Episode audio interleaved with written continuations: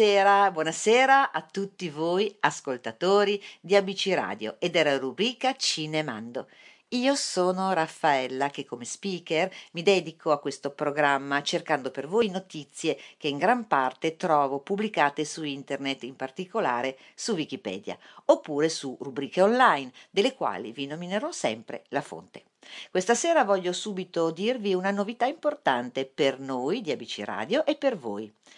Ebbene, sappiate che è nato il sito di ABC Radio dove potete ascoltare tutte le nostre rubriche che sono passate in onda. Perciò prendete nota, cari ascoltatori, il sito è www.abcradio.it. Una volta aperto il sito potete ascoltarci dal vivo online oppure Entrando nel menu principale cercate in podcast le puntate di Cinemando oppure quelle teatrali della mia rubrica Teatro con Raffi, le puntate della mitica Ross che ci porta on the road verso luoghi nascosti della nostra Italia e ancora con Mary e le sue ricette e tante altre rubriche. Ecco, cari ascoltatori, tutto questo lavoro è stato fatto per voi, per tenervi compagnia attraverso ABC Radio, la radio che ti parla, non solo con la musica, ma anche con tutte le rubriche parlate che il nostro capitano Giuseppe Mancusi ha fortemente voluto. Ma ora occupiamoci del film che ABC Radio ha scelto questa sera. Dovete sapere che i quadri che hanno caratterizzato questa pittrice sono tutti suoi autoritratti dipinti su tela. Rossetto rigorosamente rosso, occhi marroni, grandi e intensi, sopracciglia folte che arrivavano quasi ad unirsi ed un lieve sorriso. La sua esistenza non è stata certo semplice.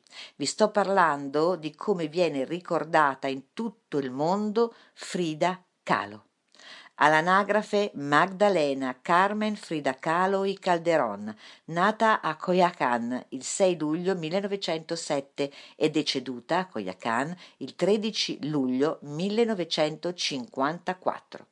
È stata una pittrice messicana. Il padre di Frida era un fotografo tedesco emigrato in Messico nel 1891, mentre sua madre era Matilde Calderón y González, una benestante messicana di origini spagnole e amerindi. Frida trascorre l'infanzia con la famiglia e l'amato padre nella futura Casa Azul, una bellissima casa tipica messicana dalle pareti blu. All'età di sei anni si ammala di poliomelite, una malattia che le colpisce la gamba destra e la obbliga al riposo forzato da parecchio tempo. Vi racconto subito una curiosità. A lei piaceva dire di essere nata nel 1910, in particolare il 7 luglio 1910, anziché 1907, ma non era sicuramente una bugia per apparire più giovane agli occhi di chi la conosceva. Un vezzo? Assolutamente no. Era una bugia dovuta alla passione politica che nella sua vita fu dominante anche nelle sue scelte, che mantenne fino al suo ultimo respiro. Frida quindi si sentiva profondamente figlia della rivoluzione messicana di quell'anno e del Messico moderno. Il 7 luglio 1910, infatti, fu il giorno in cui Emiliano Zapata iniziò la sua rivoluzione per liberare il Messico dalla trentennale dittatura del generale Porfirio Diaz e quindi dagli ultimi resti dell'era coloniale. Maria Nadotti scrive così Frida Kahlo è l'artista messicana che a partire dagli anni 70 è assunta a figura di culto e a icona mass medialogica internazionale. Lei ci ha lasciato un ridotto e spesso spudoratamente autoriferito corpus di opere pittoriche, un diario, un empio epistolario nonché una leggendaria storia personale che va di giorno in giorno arricchendosi di tessere spesso misteriose e contraddittorie e che a tratti ha ingoiato o soffocato l'opera della pittrice riducendola a testo confessionale puro verbale dell'inconscio, materiale narrativo dove il contenuto sembra sganciarsi dalla forma e su di essa prevalere. La sua cosiddetta autobiografia pittorica la inizia quando non ha neppure vent'anni. Orfana di se stessa, in lutto per se stessa. La morte le è passata accanto, nitida e violenta, lasciandola viva per miracolo o per ironia. La sua autocoscienza in pubblico è una fiction. Attraverso la pittura, Frida, autrice, trova modo di dare forma ed espressione a ciò che di rado si dice. Ad ogni modo, Frida è un film del 2002 di genere biografico, drammatico e storico, diretto da Julie Taymor e incentrato sulla sofferenza e tormentata vita privata della pittrice che è interpretata e in parte prodotto da Salma Hayek. La pellicola è un adattamento cinematografico del libro Frida, a Biography of Frida Kahlo di Hayden Herrera. Frida, il film, fu proiettato in anteprima mondiale il 29 agosto 2002 al Festival di Venezia, dove è stato il film d'apertura e poi fu distribuito nelle sale cinematografiche statunitensi il 25 ottobre 2002, mentre in quelle italiane il 17 gennaio 2003. Restate con me dopo lo stacco musicale vi racconterò di più sul film Frida.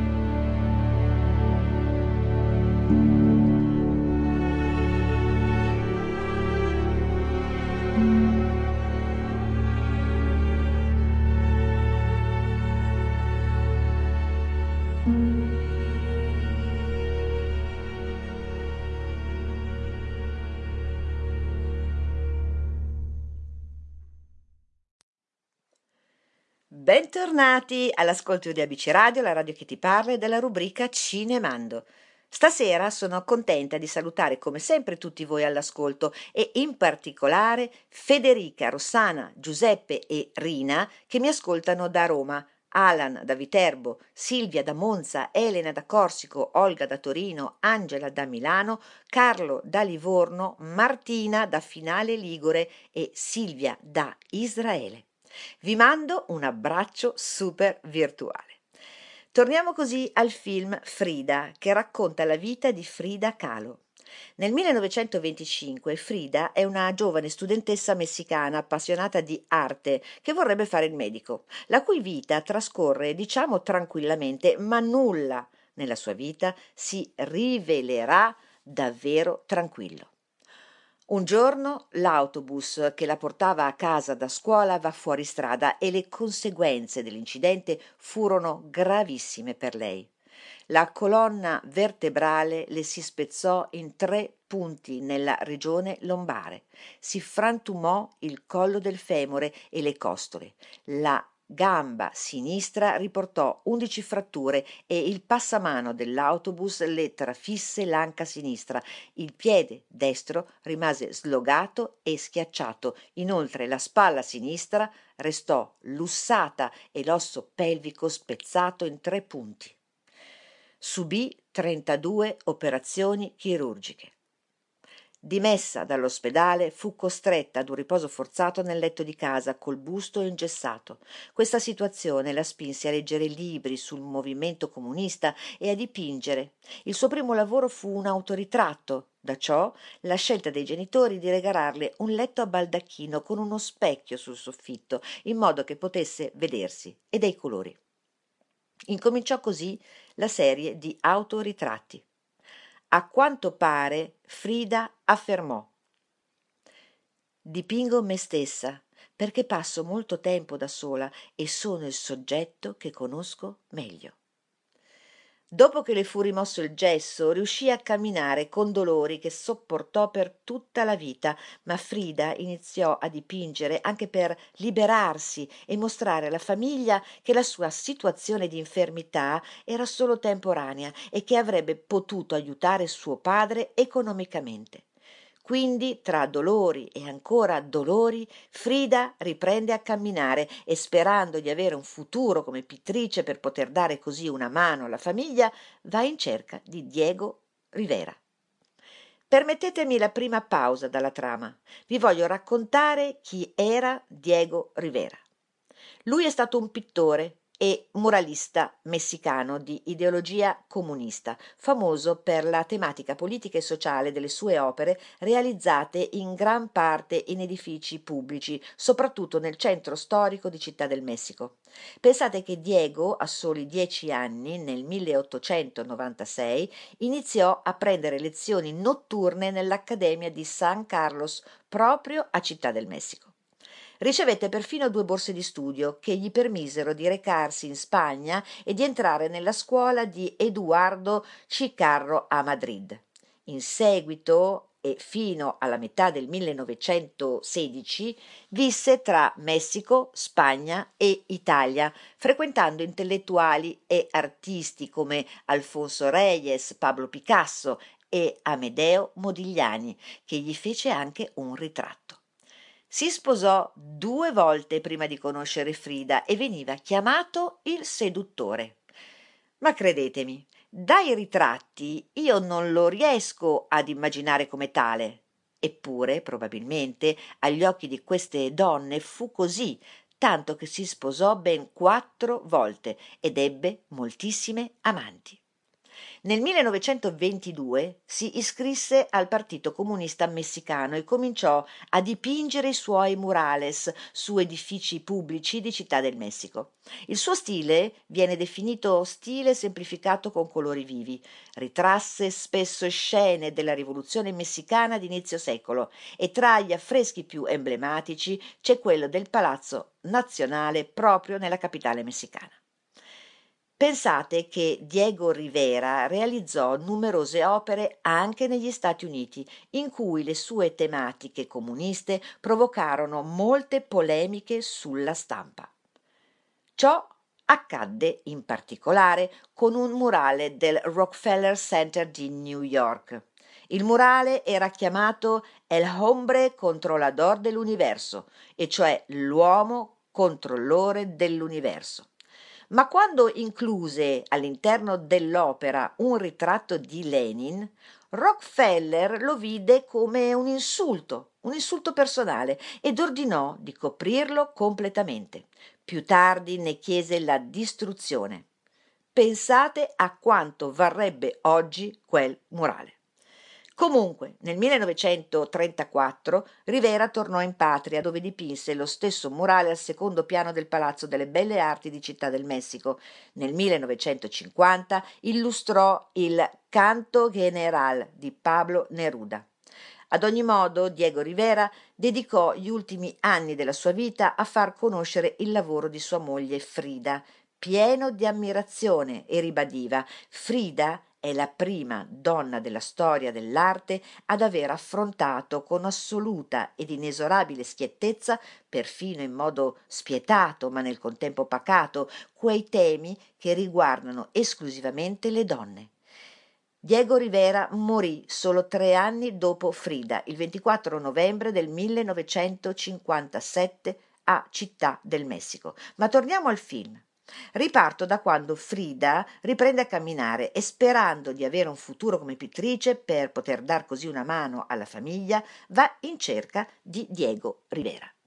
Diego insiste sul fatto che Frida abbia un talento notevole e la spinge a dipingere ancora ed ancora. In seguito la introduce nel mondo dell'arte e della politica, presentandole illustri personaggi dell'epoca, tra i quali Tina Modotti. Restate con me perché dopo lo stacco musicale vi dirò di più sul film Frida di Julie Taymor, interpretato da Salma Hayek. Ya me canso de llorar y no amanece. Ya no sé si maldecirte o por ti rezar tengo miedo de buscarte y de encontrarte. Donde me aseguran mis amigos que te vas. Y agarraste por tu cuenta la parranda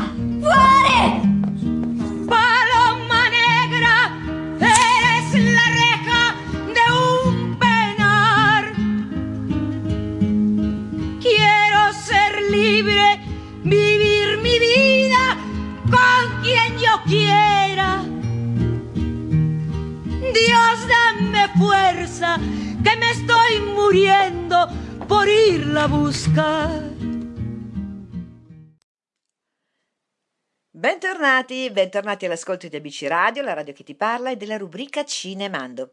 Vi ricordo il numero di telefono di ABC Radio che è il 342 1897 551 dove potete inviare i vostri messaggi WhatsApp. Io sono Raffaella e vi sto parlando del film del 2002 Frida. Frida viene introdotta dal marito nel mondo dell'arte e della politica e tra questi personaggi illustri conosce anche Tina Modotti. Lei è nata a Udine il 17 agosto del 1896 ed è ceduta a Città del Messico il 5 gennaio del 1942. È stata una fotografa, attivista e attrice italiana. Con Tina Modotti Frida stringerà un rapporto di buonissima amicizia.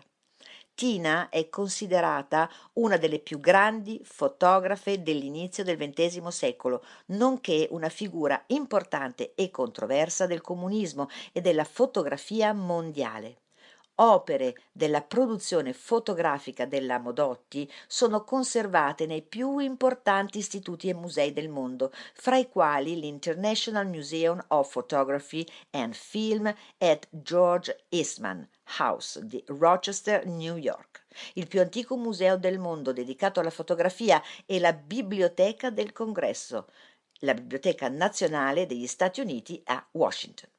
In quel periodo, tra Frida e Diego nasce un rapporto più forte dell'amicizia. I due si fidanzano e dopo pochissimo tempo si sposano.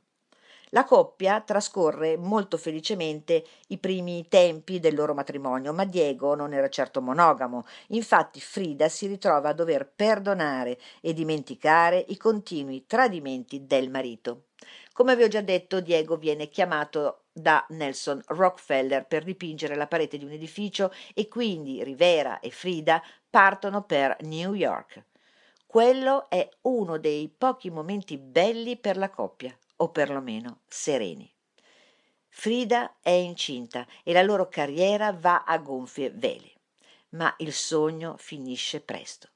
Dopo pochissimo tempo, Frida perde il bambino che aspettava, ricevendo la conferma che il suo corpo è troppo leso all'interno e non può sopportare una gravidanza perde la madre, alla quale era molto legata, mentre Diego viene congedato da Rockefeller in quanto aveva dipinto Lenin nel murale dell'edificio. Così i due tornano in Messico in cerca di una nuova felicità, ma decidono di vivere in due case separate collegate da un ponte in modo di avere ognuno i propri spazi da artista. Frida, però, una sera scopre la relazione tra sua sorella Cristina e Diego, questa è la goccia che fa traboccare il vaso. Frida è stanca dei continui tradimenti, ha sopportato davvero troppo e i due si separano.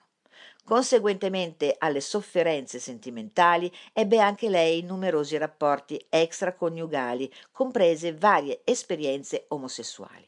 Ne segue un periodo di depressione finché Frida torna ad allacciare i rapporti con Diego per poter ospitare a casa loro l'esule russo Leon Trotsky, politico e militare russo che dopo la morte di Lenin fu espulso dal Partito Comunista Sovietico ed esiliato a seguito della sua lotta politica e del duro contrasto con Stalin negli anni venti, mentre l'opposizione di sinistra veniva smantellata dal gruppo stalinista favorevole alla burocratizzazione totalitaria dell'Unione Sovietica e al concetto di socialismo in un solo paese.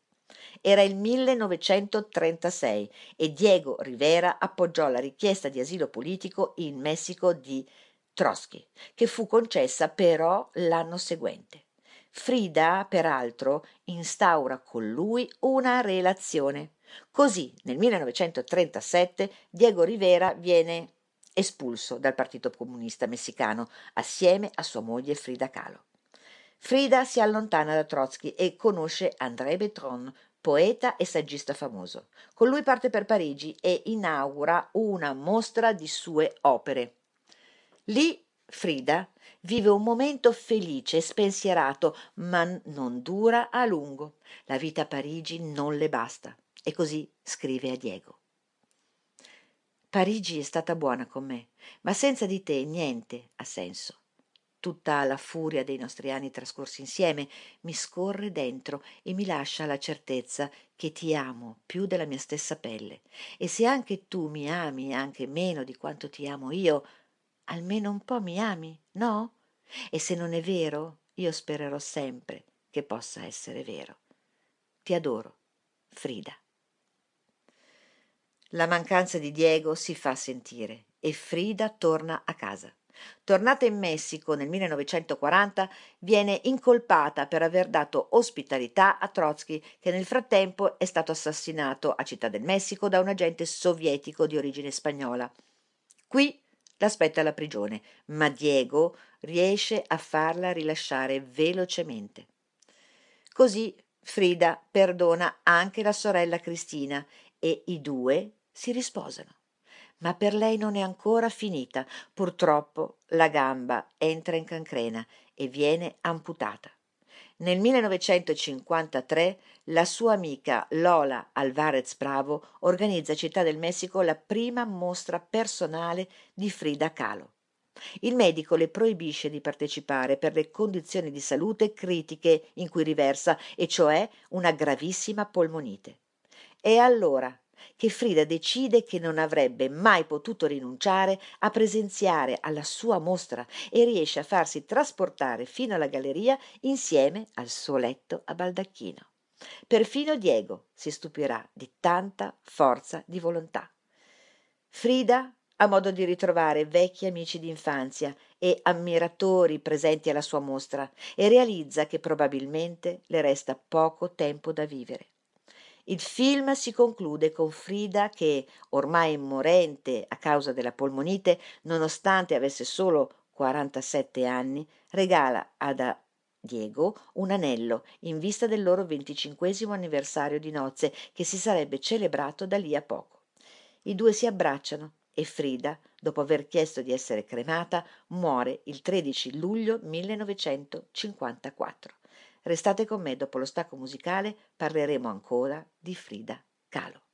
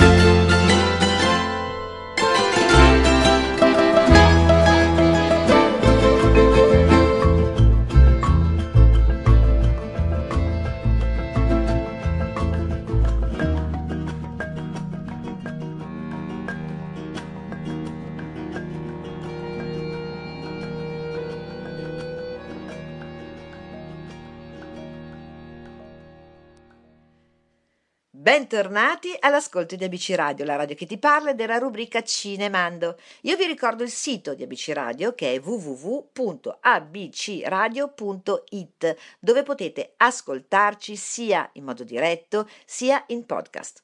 Ma torniamo al film del 2002. Frida, che in Italia al box office ha incassato 1,8 milioni di euro, mentre in America ha incassato circa 26 milioni di dollari.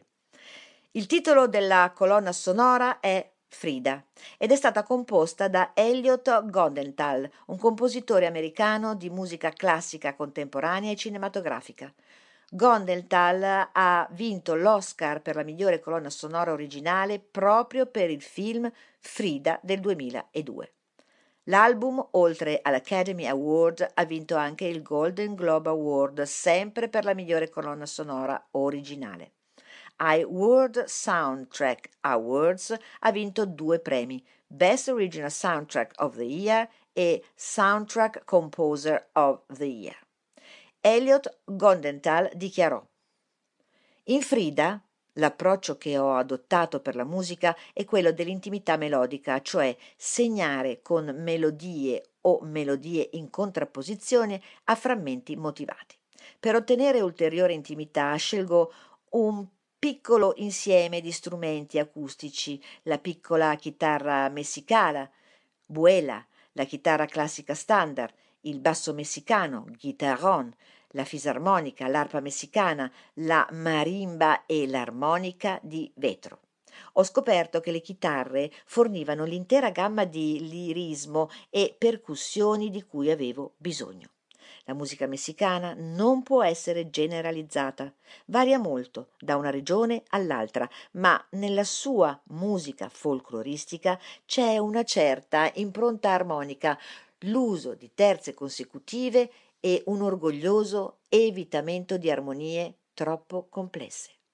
Ho scoperto che se aderivo a questa firma armonica essenziale e rimanevo molto onesto con le mie melodie, il film mi invitava ad entrare.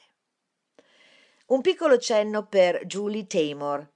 nata a Newton, Massachusetts, il 15 dicembre del 1952, è una regista e scrittrice americana di teatro, opera e film. Nel 1998 è diventata la prima donna a vincere il Tony Award per la regia di un musical con la sua messa in scena dell'adattamento teatrale de Il Re Leone. La Taymor ha ricevuto il plauso della critica per la sua regia di Salma Hayek e Alfred Molina in Frida. Frida, oltretutto, ha ottenuto sei Academy Award nomination tra cui una nomination come miglior attrice per Salma Hayek e ha vinto due premi Oscar per il trucco e la colonna sonora originale. Come sempre ho cercato degli articoli interessanti per voi e voglio leggervi quello di Valerio Salvi.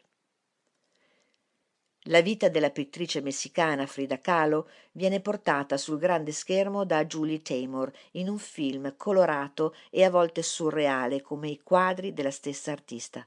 A vestire i panni di Frida troviamo una Salma Hayek totalmente dedita al personaggio. Frida, oggi considerata forse la più importante pittrice moderna, è rimasta sconosciuta fuori dal Messico fino alla metà degli anni Ottanta.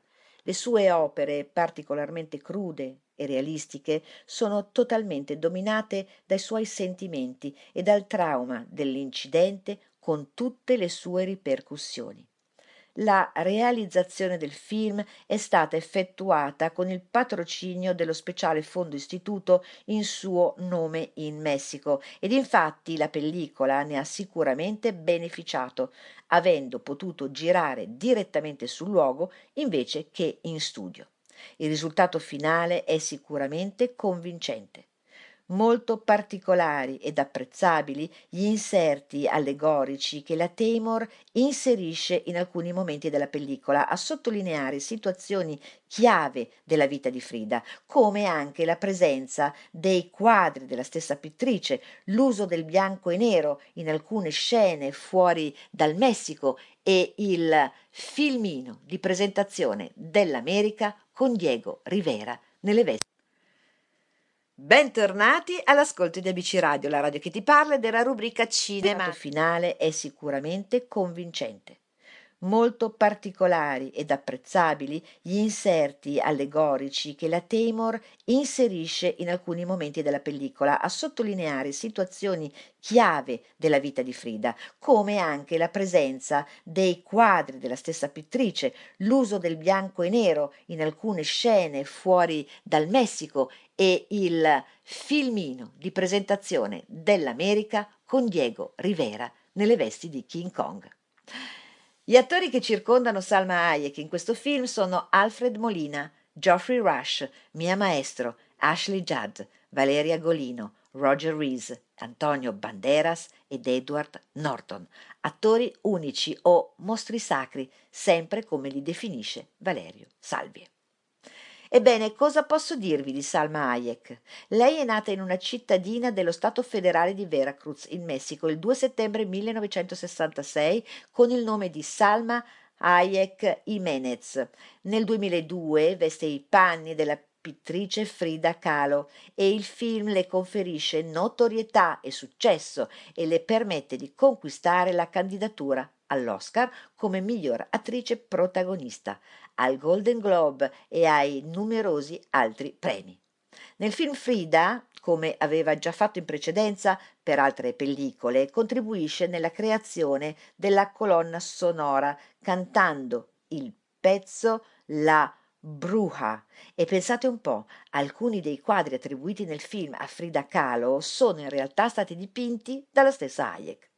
Restate con me, dopo lo stacco musicale vi racconterò di più. burn this house.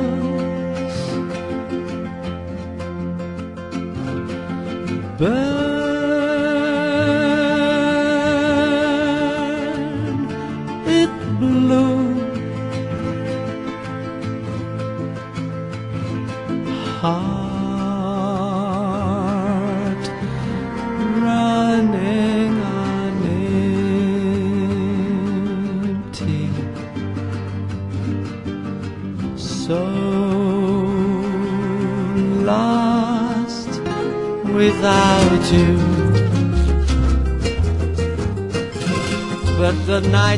blooms with fire, and the burning bed floats higher, and she's free to fly. Woman so weary, spread your unbroken wings. Fly free as the swallow sings. Come to the fireworks, see the dark lady smile. Burns, and the night sky blooms with fire, and the burning bed floats higher and she's free to fly.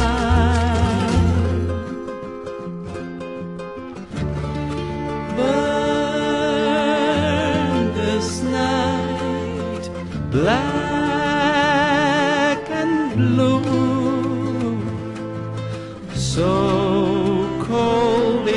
the morning, so cold without you. And the night sky blooms with fire, and the burning bed floats higher, cama que se and she's free to fly. And of the dark days painted in dark gray hues, they fade with the dream of you. Wrapped in red velvet, dancing the night away. I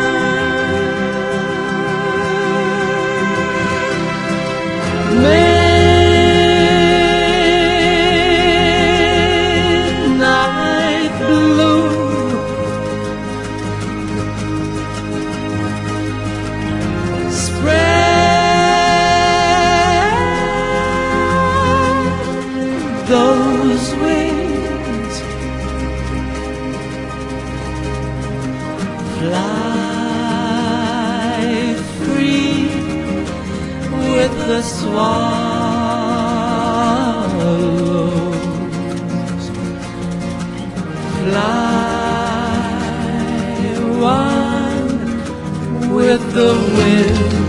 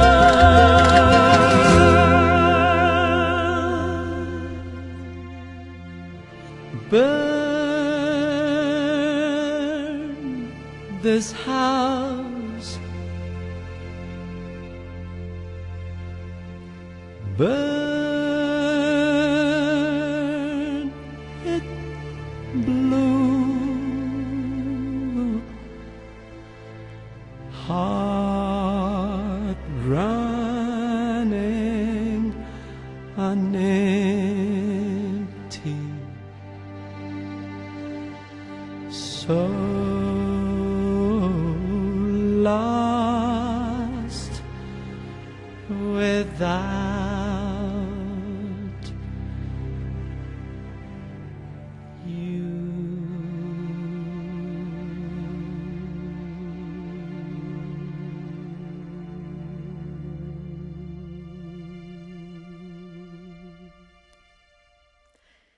Bentornati all'ascolto di ABC Radio, la radio che ti parla della rubrica Cinemando. Io sono Raffaella e vi sto raccontando trama, notizie e curiosità sul film Frida, biografia di Frida Kahlo. Torniamo ai suoi quadri, che sono generalmente di piccole dimensioni, infatti Frida predilige il formato 30 x 37 cm. Tre importanti esposizioni le furono dedicate nel 1938 a New York, l'anno successivo, quindi il 1939 a Parigi e nel 1953, un anno prima della morte, a Città del Messico. Sapete quanti sono i quadri dipinti da Frida Kahlo? Sono 67 e tra le sue opere più nominate spiccano Autoritratto al confine fra il Messico e gli Stati Uniti. Il mio vestito è appeso là o a New York. Ciò che l'acqua mi ha dato, le due Frida, la cornice, Diego nei miei pensieri, ospedale Harry Ford, la colonna spezzata, senza speranza, il piccolo cervo, autoritratto con treccia. Curiosità per voi. Il Louvre include la sua opera La cornice nella sua collezione permanente, inserendo così per la prima volta un'opera messicana in un museo. Ma perché Frida Kahlo si iscrisse al Partito Comunista Messicano? Durante il periodo post-rivoluzionario, le donne della generazione di Frida Kahlo arrivavano all'emancipazione principalmente per il tramite della politica. Probabilmente anche per la stessa ragione, la pittrice si iscrisse al Partito Comunista Messicano. Inoltre, come ho letto su Wikipedia, si afferma che il partito presentava una attrattiva, la presenza e la militanza di numerose donne dinamiche la cui indipendenza e autodeterminazione possono aver incoraggiato la pittrice ad unirsi a loro. La sua attività artistica e le sue opere sono state di recente rivalutate, specialmente in Europa, e sono state allestite numerose mostre su Frida Kahlo. Anche a Milano riaprirà si spera, presso la fabbrica del vapore il 4 dicembre 2020, la mostra che si intitola Il caos dentro ed è un percorso fotografico ed interattivo di forte impatto sensoriale che intende coinvolgere pienamente il visitatore nel ripercorrere la vita, la storia e la creatività di Frida Kahlo grazie all'uso della multimedialità. All'interno dell'esposizione milanese sarà possibile seguire dei percorsi tematici per immergersi completamente nel mondo di Frida e accedere a focus dedicati alle singole opere. Si tratta di una modalità nuova per approfondire la conoscenza dell'artista messicana grazie a contenuti originali che spaziano dal rapporto di Frida con il corpo alle sue relazioni con la politica, fino al valore di una pittura che va ben oltre la leggenda pop. Oltre alle opere d'arte proposte in formato Moodlight, la collezione presenta anche centinaia di fotografie personali, ritratti d'autore, lettere, pagine di diario, abiti e gioielli ispirati all'artista per un viaggio a 360 gradi nell'universo di Frida. Tornando ai quadri, il tema che si nota nei suoi ritratti è sicuramente l'aspetto drammatico che prende spunto dalla sua vita altrettanto drammatica, dove quello più importante fu senza dubbio l'incidente del 1925, senza dimenticare la perdita del figlio dovuta all'aborto spontaneo, per lei molto doloroso. Frida aveva un rapporto ossessivo con il suo corpo martoriato e che caratterizza gli aspetti fondamentali della sua arte. Contemporaneamente non dimentica di difendere attraverso il folklore messicano il suo popolo. Nelle sue opere si possono notare oggetti apparentemente incongruenti, ma sicuramente accostati ad elementi fantastici e allo stesso tempo opere forti con sfumature d'umor. L'artista messicana rappresentava diverse simbologie sotto tanti aspetti umani e culturali. In Messico, il suo paese di origine, è addirittura considerata una santa, amata e idolatrata dalle donne che hanno sofferto e che hanno bisogno di protezione. Il museo Frida Kahlo è all'interno della nota Casa Azul a Coyacan ed è elencato tra i musei più visitati al mondo. Il film è stato trasmesso da pochi giorni su Sky e per me è stato un piacere rivederlo. Se non lo avete ancora fatto, vi consiglio di guardarlo con attenzione, cercando di notare tutte le sfumature di questa donna, forte, coraggiosa e artista fantastica. Io vi do appuntamento a venerdì prossimo alle ore 20 su ABC Radio con Cinemando e concludo con quello che scrisse Frida poco prima della sua morte. Spero che la mia dipartita sia gioiosa e spero di non tornare mai più.